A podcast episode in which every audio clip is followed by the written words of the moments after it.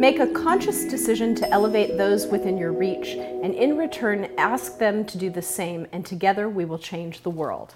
I'm a big believer in helping those around you, but I want to make sure it's actionable, and I want you to also help yourself.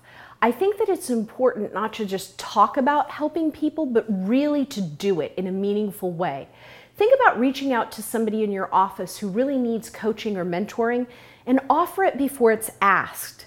I can't say how important that is, that act of generosity, and how significant it will be for them in the course of their career, but also for you to really express your expertise. I mean, what in the hell are we all developing this expertise for if we're not actually going to share it, right? I mean, these are ways you can really bring people along if you choose to do it and sort of take action. It's also important that you ask for these things yourself.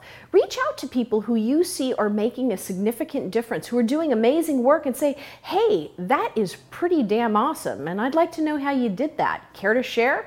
And a lot of times people will bring you along, people will share with you. Not always. Sometimes people aren't generous, and that's one of the things that I think is so spectacular about what we're creating.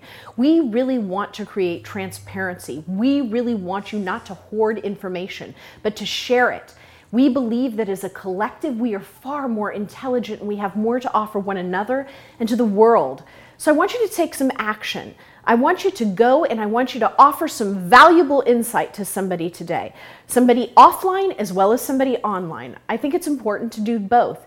And in the same token, I want you to ask for something. Ask for some information, ask for some guidance, ask for a resource. So do those things both on and offline for yourself and for someone else. And together, let's change the world.